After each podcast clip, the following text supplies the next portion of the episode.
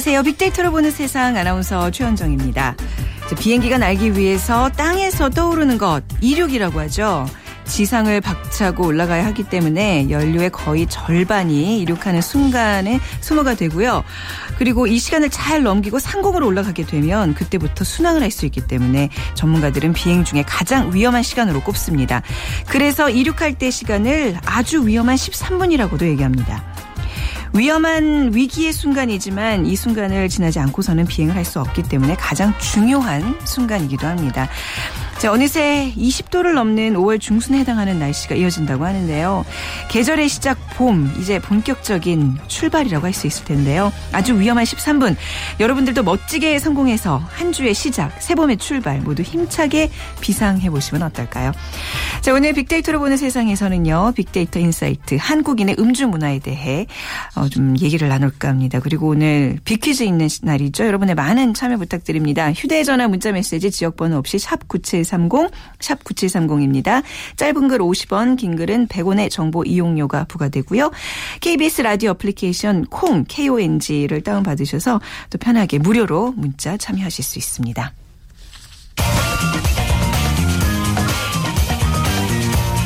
핫클릭 이슈 설왕설래 화제 이슈들을 빅데이터로 분석해 보겠습니다. 위키프레스의 정영진 편집장 모셨습니다. 어서 오십시오. 네, 안녕하세요. 네. 정영진입니다. 자, 어떤 이슈들 요즘 예, 거론되고 있나요? 네, 지금 뭐 뉴스도 계속 나오고 있습니다.만 정동영 관악을 출마하라는 키워드가 아, 상위에 올라와 있고요. 네. 또 지하철 9호선 아, 오늘 아침에 상당히 뭐 혼잡했었다고 하죠. 네. 또 어, 개그 콘서트 이연 이라는 어, 키워드도 있는데 아마 어제 개그 콘서트 KBS 개그 콘서트에 출연했던 뭐 이현 씨라는 아. 분이 뭐 굉장한 또 화제를 어, 모으고 있더라고요. 어제 하루 못 봤는데 어제 출연하셨군요. 네. 네. 네. 또이 문재인 천안함이라는 키워드도 있습니다. 네. 또 홍가혜 변호사, 이 홍가혜 씨를 변호하는 그 변호사가 뭐 굉장히 그 소송을 지금 뭐 수백 건 이렇게 지금 하고 있다고 하죠. 네. 또 안심 전환 대출 네. 어, 지금 2차 판매가 오늘부터 네. 시작이 됐는데 역시 뭐 많은 분들의 관심 받고 있습니다. 또 이태임 예 원이란 키워드 뭐 지난 주말부터 뭐 오늘까지 계속해서 랭크 상위에 있습니다. 네.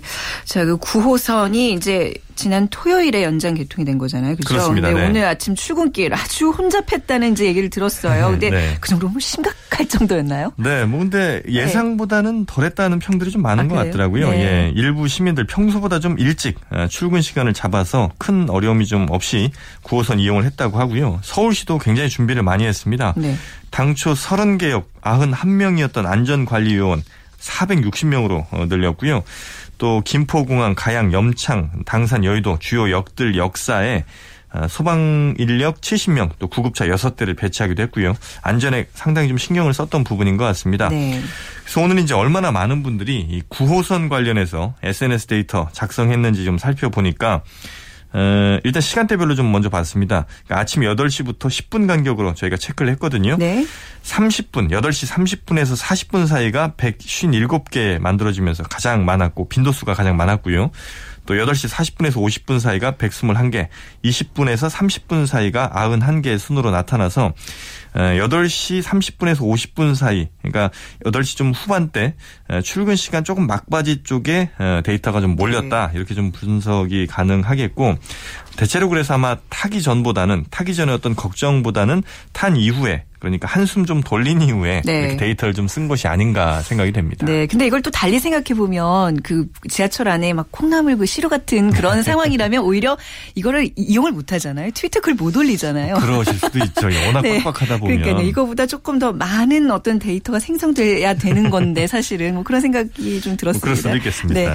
자, 뭐 아무래도 혼잡을 겪었던 분들 많았으니까 뭐 불만의 목소리가 많았을 것 같아요. 네. 그래서 네. 어떤 얘기들이 많이 오갔는지 살펴봤는데 먼저 그 장소 관련된 얘기들이 참 많았습니다. 네. 어, 장소 관련해서는 신논현역이 가장 빈도수가 많았고요. 어, 네. 종합운동장역 그리고 봉은사역 그다음에 김포공항 강남, 뭐 여의도 등 순으로 이제 자주 등장했는데 역시 뭐 사람들이 많이 몰렸던 곳이기도 하고요. 또 아무래도 신논현에서 종합운동장까지 연장되다 보니까 네. 이런 어, 역에 대한 관심이 조금 더 높았던 모양입니다. 그리고 이 봉은사 같은 경우는 최근에 그 역 이름을 두고 기독교 단체 그리고 서울시랑 좀 갈등이 있었잖아요. 아, 봉은사가 이제 네. 절 이름이니까 그렇습니다. 네. 그러다 보니까 또 버즈량이 꽤 있었고요. 어, 그리고 그 외에 뭐 무료 버스라든지 박원순 시장 이런 키워드들 또 안전, 우려, 승객, 지옥, 어, 비상대책 이런 단어들이 연관어 상위에 있었습니다. 어, 가장 많이 리트윗된 메시지를 보니까 박원순 시장이 직접 작성한 거더라고요. 네. 어, 내용은 그렇습니다. 2단계 개통이 됐는데 출근길 혼잡이 가중될 것으로 예상되니까 어, 먼저 좀 진심으로 사과를 드리고 또 대책이 여러 개 있으니까 이 대책을 좀 공유해 달라 아, 이런 내용의 트윗을 올렸는데 네. 이게 가장 많이 리트윗이 좀 됐고요. 그 외에도 보면 어, 콩나물 밀도 변화를 측정하느냐. 보통 우리가 예, 콩나물 네. 시루 뭐 이런 얘기 네. 많이 하는데요. 그리고 2호선은 원래 지옥철이었다. 그러니까 9호선 문제 지금 막 대두되고 있지만 2호선은 원래부터 지금까지 계속 지옥철이다. 이런 네. 얘기도 있고요. 지옥철이 우려가 되면 지옥철이 안 되게 해야 되는 것 아니냐. 네. 아, 이런 이제 비판의 목소리. 어, 또한 재밌는 댓글 하나 있었는데요. 마침 머리도 엉망이고 넥타이도 꽝인데 9호선 타고 나면 다 똑같아지겠지. 아. 하면서 이게 이제 출퇴근 시간을 조금 피하면 확실히 좋은데 여기 네. 몰리는 시간이 이렇게 겹치다 보니까 이런 현상들이 벌어지는 거잖아요. 또 네. 워낙 그 노선 자체가 이제 주요 지점들을 많이 좀 지나다 보니까요. 네. 이것도 이제 이용하시다 보면 좀 덜 붐비는 시간 좀 알아서 1, 2분 차이니까요. 네. 네. 좀 참고하시기 바랍니다. 이 9호선 저희 입장에서 이게 KBS 바로 또 앞에서 아, 이용할 그렇죠. 수 있기 그렇죠. 때문에 굉장히 반가운 연장 개통이긴 했거든요. 네. 자 그리고 다음으로 문재인 대표의 안보 관련 발언 네, 그렇습니다. 어, 네. 어제 새정치민주연합 문재인 대표가요. 새누리당이 정말 네. 안보에 무능하고 관심이 없다고 생각한다면서 직격탄을 날렸습니다. 네. 어, 여당의 이른바 이념 공세 정면으로 좀 맞서는 모양새를 보여줬는데 특히 이제 가장 이슈가 됐던 말은 이거였습니다. 새누리당에 군대 안 갔다 온 분들도 많은데 입만 열면 안보를 최고로 생각하는 것처럼 늘 야당을 상대로 종북몰이를 하는 거 아니냐. 어, 또 국방 예산 증가율을 보면 민주정부 그러니까 김대중 노무현 정부 때보다 더 줄어들고 있다 이렇게 네. 이제 주장을 했거든요. 어 심지어 뭐 아까운 장병들 목숨 그러니까 천안함 사건 예를 든 거죠. 아까운 네. 장병들 목숨도 지켜내지 못했는데 그런 무능이 또 없다. 막지도 응징도 제대로 못한 정당이 무슨 안보를 말할 자격이 있느냐 이렇게 아주 어, 강도 높은 비판 비판을 했습니다. 네. 이 뉴스의 댓글이 어, 어제 2만 7천 개나 달렸고요. 또 한 뉴스에는 그러니까 최다 댓글로 8,300여 개 댓글이 달린 뉴스도 있었습니다. 이 소셜 데이터도 보면 지난 닷새간 6만 3천여 건 그리고 어제 하루만 봐도 만여 건이 예, 달렸는데 글쎄 의견 몇 개 좀 저희가 살펴보니까 어, 긍정적인 의견들도 꽤 있습니다. 네. 어, 새정치민주연합 그러니까 새민연이죠. 당명을 바꿔야 되겠다. 어, 왜? 사이다 민주연합으로 아. 주 시원하다는 댓글이 있습니다. 아, 그리고 뭐 새누리당이 아킬레스건을 찔렀다. 또 다른 사람이라면 몰라도 이 특수부대 출신 문재인 네. 대표라면 충분히 자격이 있다. 이런 글들도 좀 있고요. 네. 또 반대 의견들 좀 보니까 네네. 천안함 북한 소행 인정하는데 5년이나 걸린 분이 안보 운운할 수 있느냐. 그러니까 최근 지난 25일이었죠 아마 어, 문재인 대표가 천안함은 북한의 이제 소행이다 이렇게 이제 음. 공식적으로 얘기를 하면서 그 오랫동안 시간 걸린 거에 대해서 좀 비판하는 글들. 네. 또 가난한 사람 국회의원 뽑아야 서민 잘 사는 거 아니다. 군대에 다녀온 사람만 안보 얘기할 수 있는 건 아니다. 이런 오, 글들도 네. 있고요. 하여튼 뭐 대체로 그 군 면제 정치인들에 대한 비판의 소리다 보니까 대체적으로는 조금 더 긍정적인 쪽으로 어, 여론이 좀 쏠렸다 이렇게는 음. 판단할 수 있겠습니다. 원래 전통적으로 안보라는 거는 좀 보수 진 영이 선점하는 이슈였는데 네. 야당 대표가 이렇게 부지런히 안보에 대한 얘기들을 하고 다니는 거 보니까 좀 새롭기도 하지만 좀 생소한 것도 있는 것 같아요. 네. 제, 제 느낌은 그래요. 다음 네. 선거를 앞두고 이제 네. 예, 더 이상 이런 약적으로 좀 밀려서는 안 되겠다 예. 이런 위기감도 좀 있었던 것 같습니다. 그런 전략적인 것 같죠. 네. 자 그리고 주말 내내 이제 사실 뭐 인터넷을 보거나 TV를 켤 때마다 나오는 얘기였는데 그 연기자 이태임 씨와 걸그룹 출신 예원 씨의 네. 아이 이 뭐라 그래야 두 사람의 어떤 개인적인 이런 다툼이 이렇게 큰 반향을 일으키는 게 좀 이상해요. 왜 그런 그렇죠. 건가요? 네. 어, 이른바 그 이태임 씨 욕설 논란. 사실은 이미 한 달 전에 이제 불거졌던 내용이고요. 그때도 이제 상당한 반향이 있었는데 그리고 이제 잠잠해지는가 싶더니 어, 그 당시 예, 뭐 욕설 논란이 있었을 당시의 촬영분이 어, 지금 어떻게 어, 뭐 유통 경로는 모르겠습니다만 유출이 되면서 네.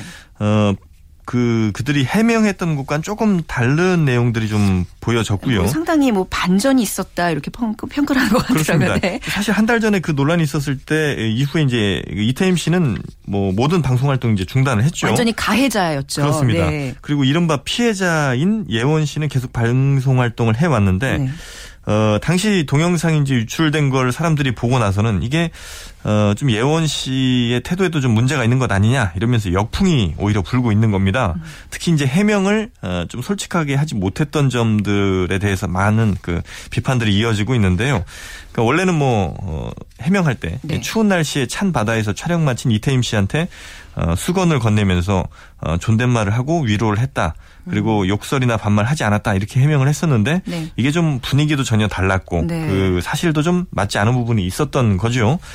그러면서 이제 각종 패러미 패러디 물들이 양상되고 아, 있습니다. 예. 네. 그래서 뭐 언니 저 마음에 안 들죠. 뭐 이 예원 씨가 했다는 말인데 네. 이게 뭐 지금 유행어처럼 지금 번지고 아. 있고요. 어, 또 한 쇼핑몰에서는요. 네. 마스카라 광고를 하는데 네. 그 광고 문구를 눈을 왜 그렇게 떠? 라면서 이태임 씨의 아, 얘기를 예. 이제 쓰면서 매출을 또 끌어올리기도 아. 하는 좀 웃지 못할 상황들이 벌어지고 아, 진짜 있습니다. 진짜 우리 네티즌들 보면 재빨라요. 이런 패러디를 만들어내는 건 벌써 지금 한 며칠 한 1, 리틀 사이에 맞습니다. 지금 이렇게 된 거잖아요. 아. 네. 근데 이런 연예계 큰 뉴스들이 터질 때마다 사람들은 이건 뭔가를 덮으려는 나라의 음. 큰 어떤 사건과 근심을 덮으려는 음모론이다 이런 얘기들 많이 하는데 네. 역시 이번에도 좀 그런 얘기들이 나오는 것 같아요. 그렇습니다. 네. 그 근거로 좀 살펴보면 그 주말 사이에 뉴스가 2,100건이 쏟아졌거든요. 네. 그 정도의 뉴스가 이게 과연 되는 것인지 음. 물론 관심들은 많았습니다만 특히 이 동영상이 확산되던 27일 그리고 28일 보면 아, 지난 주말에 보면요. 연예 뉴스 랭킹 1위부터 30위까지 무려 28개의 뉴스를 이 이태임 씨 관련 뉴스가 도배가 됐습니다. 네. 어, 그리고 한 포털 사이트에서만 따져봐도 그 관련 댓글이 이틀 사이에 4만 건 넘겼을 정도니까 어, 어떤 뭐 관심은 컸다고는 뭐 인정할 수 있겠습니다만 이게 그렇게 이제 중요한 거냐 그렇게 언론에서 중요하게 다뤄야 되는 것이냐 음. 이런데 이제 의심들이 있는 것이고요. 최근에 뭐 수지 씨, 그 이민호 씨 열애설 있었죠. 또 태진아 씨 도박설까지 네. 겹치면서 어, 또 최근에 보도가 좀 됐던 그 전 정권의 그 비리를 덮기 위해서 일부러 아. 이런 열애서 같은 거 터뜨리는 것 아니냐 네. 이런 이제 음모론이 나오고 있는 거죠. 에, 실제로 그 이태임 사건 관련 그 빈도에서도 네. 관련어 빈도에서도 음모론이란 말이 20위 안에 랭크가 돼 있거든요. 글쎄요, 뭐 음모론이라는 거는 보통 언론이 제대로 역할하지 못할 때 이제 보통 생겨나잖아요. 네, 네. 이게 투명하게 다 공개가 된다면 그렇죠. 아마 이런 음모론도 좀 사라지지 않을까 네. 생각이 됩니다. 네, 오늘 소식 잘 들었습니다. 감사합니다. 네, 감사합니다. 네, 지금까지 위키프레스의 정영진 편집장과 함께했습니다.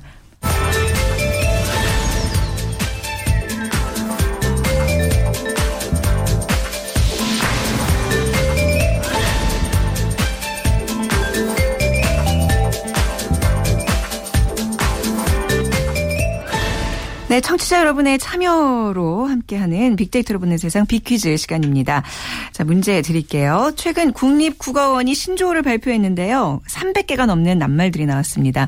알 듯도 하고 또 전혀 감이 안 잡히는 단어들도 있는데 자, 오늘 문제는 바로 그 신조어 중에 하나입니다. 어떤 물건을 살 때 오프라인 매장 그러니까 실제 물건을 좀 보고 나서 모바일 기기나 인터넷으로 구매하는 분들을 말하는데요. 좀 싸기 때문에 실속 있게 쇼핑을 즐기는 분들이죠. 자, 뭐 모바일과 쇼루밍의 합성어라고 하는데 자, 정답 뭘까요? 1번 검색족, 2번 최강 쇼핑족, 3번 땡처리족, 4번 모루밍족입니다. 1번 검색족, 2번 최강 쇼핑족, 3번 땡처리족, 4번 모루밍족 중에서 고르셔서 저희 빅데이터로 보는 세상 앞으로 문자 보내주시면 됩니다. 콩으로 들어오셔서 정답 남겨주셔도 되고요. 또 문자 이용하실 분들은 지역번호 없이 샵 9730을 누르시고 문자 남겨주시기 바랍니다. 짧은 글은 50원, 긴 글은 100원의 정보 이용료가 부과됩니다. 자, 정답자들을 위한 푸짐한 상품 마련되어 있는데요. 3만 원 상당의 문화 상품권 그리고 5만 원 상당의 백화점 상품권 드립니다. 부탁드립니다. 되도록 여러분들의 어떤 개인적인 의견 또 청취 소감 이런 거 좀 덧붙여 주시면 더욱더 감사하겠습니다.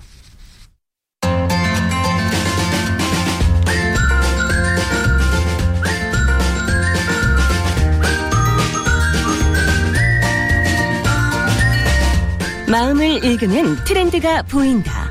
빅데이터 인사이트. 네, 라이프 스타일과 소비 트렌드를 빅데이터로 분석해 보는 시간입니다. 오늘도 타파크로스의 김용학 대표 또 문화평론가 하재근 씨와 함께하겠습니다. 두 분 어서 오십시오. 안녕하세요. 네. 자, 오늘 어떤 주제로 얘기 나눠볼까요? 월요일 아침서부터 네. 음주에 대해서 얘기하고자 하니까 조금 아. 꺼려지는 게 사실인데요. 네. 이 한국인들이 음주 문화에 대해서 어떤 행동들을 갖고 있는지, 어떤 술을 즐겨 마시는지, 이런 부분들의 새로운 트렌드는 무엇이 있는지 이런 것들 한번 얘기를 해보자 하는데요. 네. 저희가 술을 마시는 풍경을 상상을 해보면 몇 가지 익숙한 풍경들이 떠오릅니다. 포장마차에서 따끈한 소주 한 잔을 마신다든지 아니면 굉장히 큰 비올에서 생맥주를 먹는다든지 네. 최근에는 다이어트 혹은 웰빙 열풍과 관련되어서 막걸리가 인기를 끈 적이 있었고요. 네. 또 일본식 선술집인 이자카야 같은 데서 따끈한 정종을 마시는 것도 우리의 친근한 풍경이었는데요. 이렇듯이 음주 문화도 매번 새로운 트렌드나 변화가 일어나게 되죠. 네. 그래서 그 이면에 어떤 배경들 가지고 이런 현상들이 일어나고 있는지 이런 어. 부분에 대해서 얘기를 하고자 합니다. 음주와 관련된 문화는 사실 이 짧은 시간에 다 얘기할 수 없을 만큼 우리 어떤 문화 근간까지 좀 설명을 해야 되는 거 아닌가 싶은데 네. 좀 재미있는 게 이거를 우리의 어떤 시각으로 보는 게 아니라 외국 사람들이 우리나라의 문화를 보면 술 문화를 보면 굉장히 재밌어 한다 그러더라고요. 그렇죠? 한국 술 문화가 이제 다죽자 네. 문화가 있어서 그게 네. 이제 외국에는 그런 식의 문화가 없다고 하는데 네, 네. 그리고 우리나라는 나만 먹냐 너도 먹어야지 그러니까요. 이런 문화가 네. 있고 늦게 온 사람은 세 잔 먹어야지 뭐 네, 이런 네, 식의 문화가 예. 있어서 예. 그게 좀 특이하고 그리고 아직도 우리나라에 상당한 그 많은 수의 아저씨들은 네. 의뢰이 이제 음주를 하실 때 폭탄주를 꼭 말아서 말아서 네. 어, 드셔야 한다는 그런 것들을 많이 하시고 그리고 요즘에 특징 중에 하나가 경향적으로 네. 소주에 도수가 지금 낮아지고 있다는 거 네. 그런 게 특징이 있고 한동안 와인이 조금 인기를 끌다가 막걸리가 좀 반짝하더니 네. 그다음에 수입 맥주, 세계 맥주 이게 아. 굉장히 화제가 되더니 최근 들어서는 수제 맥주가 인기를 끌더니 요즘에는 동네 생맥주 맥주, 음. 생맥주 전문점 네. 이런 것들이 인기를 끄는 그리고 한국의 그 치맥 문화가 중국으로 전파돼서 중국의 인터넷 사전에 오르는 네. 그런 식의 현상들이 요즘에 나타나고 있습니다. 네. 그 각종 뭐 기업마다도 다르고 직종 분야마다도 음주 문화가 달라서 이렇게 좀 새로운 직업의 다른 다양한 사람들 만나면 너희는 어떻게 마시냐 하면서 서로 네. 막 비교하고 이런 문화도 있잖아요. 자, 그리고 또 김 대표님 몇 년 전부터는 커피숍 열 열풍이 좀 불고 있는데 이게 음주 문화와 어떤 좀 영향이 있는지 좀 알고 싶네요. 결론적으로 얘기하면 네. 큰 영향은 없는데 아, 새로운 네. 모습이 있는 건 사실이죠. 네. 최근에는 음주를 강권하는 것이 전보다는 굉장히 적어져서 어, 찻술을 거듭하면서 술을 먹지 않고 네. 뭐 1차 가볍게 술을 먹고 2차는 커피숍을 가는 커피숍. 문화도 네. 이제 일어나고 있거든요. 근데 통계적으로 살펴보면 아직도 한국인들의 절대 음주량은 건재한 편입니다. 네. 지난해 그 OECD에서 발표한 보고서에 따르면 우리나라의 경우 15세 이상 1인당 평균 알코올 소비량이 22위로 나타났는데요. 네. 이 숫자는 미국이나 일본보다 높은 것이거든요. 어, 저는 22위보다 더 상위권이라고 생각했는데 22위밖에 안 되나요? 네. 네, 아무튼 네. 네. 뭐 즐겨 술을 마시는 나라들도 네. 있는데 좀 네. 전에 말씀하신 것처럼 저희 나라의 음주 우리, 문화는 네, 사회적 문화적 특성이 있는 거죠. 음. 저희가 그 새로운 식구를 환영하거나 아니면 뭐 직장 내 회식 같은 데 가면은 네. 항상 술이 곁들여지잖아요. 네. 이런 것들은 집단의 결속력, 결속력을 높이기 위해서 아주 유효한 수단이기 때문에 항상 술이 빠지지 않아서 유대를 강화하기 위한 어떤 사회성의 상징물로 인식되는 경향이 있기 때문이라고 보이는 거죠. 네. 실제로 저희가 마시는 행위에 대해서 빅데이터 약 560만 건을 분석을 해보니까 네. 술에 관한 얘기가 무려 47%를 차지하고 아, 있습니다. 네. 마시는 것들이 여러 가지 있는데. 하면 술 이렇게 연관을 짓는군요. 그렇습니다. 네. 2위가 커피이고요. 약 30%였고 다음에 음료수나 우유의 형태로 나타나고 있거든요. 네. 자, 그렇다면 우리나라 사람들이 좀 가장 좋아하는 술은 또 어떤 게 있을까 그것도 궁금한데 이런 것도 뭐 빅데이터로 나오나요? 네, 그렇죠. 네. 한국인이 가장 좋아하는 주종에 대해서 분석을 해보니까 소주, 맥주, 막걸리, 와인이 대표적인 주종으로 꼽혔는데요. 네. 약 118만 건의 빅데이터를 살펴보니까 2013년도에는 맥주가 가장 높은 순위로 나왔고요. 약 42%, 다음에 소주가 30%, 다음에 와인, 막걸리의 순위로 나왔는데 재밌는 거는 2013년에 비해서 2014년도가 좀 크게 달라진 변화를 보이고 있습니다. 2014년 7월에는 맥주에 대한 얘기가 무려 58%를 넘기기도 했는데요. 네. 맥주에 대한 어떤 소비 형태 혹은 관심이 굉장히 크게 증가하였고요. 상대적으로 소주는 30%에서 12%로 아 24%로 하락이 되었고요. 와인도 15%에서 9%로 하락이 되었습니다. 네. 막걸리를 즐겨 하시는 분들은 매니아족이 있어서 크게 음. 변화는 없었는데 이렇듯이 2013년에 비해서 2014년도에는 맥주 열풍이 데이터로도 증명이 된 네. 것이죠. 그러니까 우리나라 사람들이 제일 좋아하는 거는 이제 현재 상황에서는 1위가 맥주, 2위가 소주라는 얘기인데 김 대표님은 어떤 주종을 주로 네. 즐기시는? 저희는 균형미가 있어서 소맥을 즐겨. 네. 하 선생님은 아, 저는 네. 즐기는 게 문제가 아니라 네, 술을 네. 잘못 먹어서 아, 어차피 맥주 네. 약간 양밖에 아, 못 먹습니다. 그냥 개인적인 질문 드려봤습니다. 자, 오늘 빅데이터 인사이트 오늘 한국인의 음주 문화에 대해서 얘기 나누고 있는데 여기서 다시 한번 좀 잠깐 빅퀴즈 안내해드리겠습니다. 오늘 어떤 물건을 살 때 오프라인 매장 그러니까 실제 물건을 좀 보고 나서 모바일 기기나 인터넷으로 구매하는 분들을 말하는데요. 좀 싸기 때문에 실속 있게 쇼핑을 즐기는 분들입니다. 자, 1번 검색족, 2번 최강 쇼핑족, 3번 땡처리족, 4번 모르밍 족 중에 고르셔서 저희 콩이나 또 휴대전화 이용하셔서 문자 남겨주시기 바랍니다. 샵 9730입니다. 자, 이제 맥주의 인기가 좀 치솟고 있다는 점 그 빅데이터를 통해서 분석해 주셨는데 자, 그렇다면 맥주가 요즘 이렇게 다시 인기를 얻고 있는 원인은 뭘까요? 크게 두 가지로 나눠볼 수가 있을 것 같습니다. 첫 번째가 맥주가 가진 감성적 요인인데요. 네. 술에 대해서 사람들이 얘기하고 있는 것들의 언급 유형을 저희가 나눠보니까 맥주 같은 경우가 특히 감성적 표현이 많이 나오고 있습니다. 네. 약 50%의 언급량 중에서 시원하다, 시원하다, 뭐 즐겁다, 신난다, 재미있다 이런 얘기들이 많이 최상위 연관으로 나타나고 있거든요. 즉 기분을 즐겁게 해주는 술의 종류로서 맥주가 단연 압도적인 비중을 차지하고 있고요. 네. 두 번째는 선택의 재미라고 볼 수가 있을 것 같습니다. 네. 관세청 발표에 따르면 맥주 수입 금액이 2013년도에 약 9천만 달러를 기록하고 있고요. 이 얘기는 2010, 2003년 약 10년 전보다는 6.6배가 늘은 얘기거든요. 성인 1인당 맥주 수입량도 약 5병으로 역대 최고치를 기록하고 있는데요. 네. 이 내용을 살펴보면 맥주 수입을 하는 대상국이 2003년에 27국의 7개국에서 51개국으로 약 2배가 늘었고요. 어, 어쩐지 굉장히 다양해졌어요. 그렇습니다. 지금, 지금 말씀하시는 것처럼 네. 수입할 수 있는 나라뿐만 아니라 종류도. 종류가 굉장히 다양해진 거죠. 네. 소비자의 선택 폭이 압도적으로 넓어졌고요. 국내 주류 업계의 경우에도 지난해 물을 타지 않는 순수 라거 맥주를 출시해서 인기를 끈 바 있고요. 네. 최근 편의점에 가면은 라거 맥주나 크림 맥주, 과일 맥주, 예일 맥주 등 다양한 종류의 맥주들을 선택할 수가 있습니다. 네.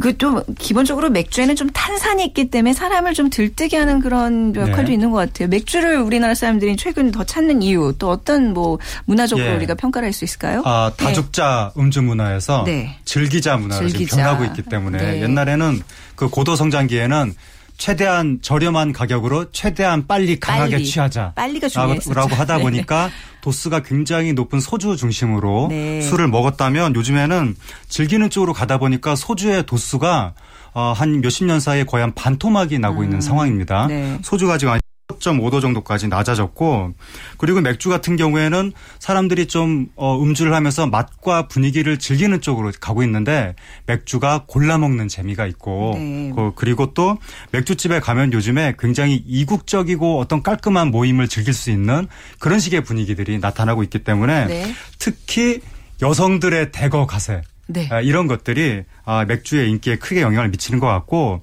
그래서 옛날에는 낮술은 굉장히 안 좋은 거라고 생각을 했었지만 네.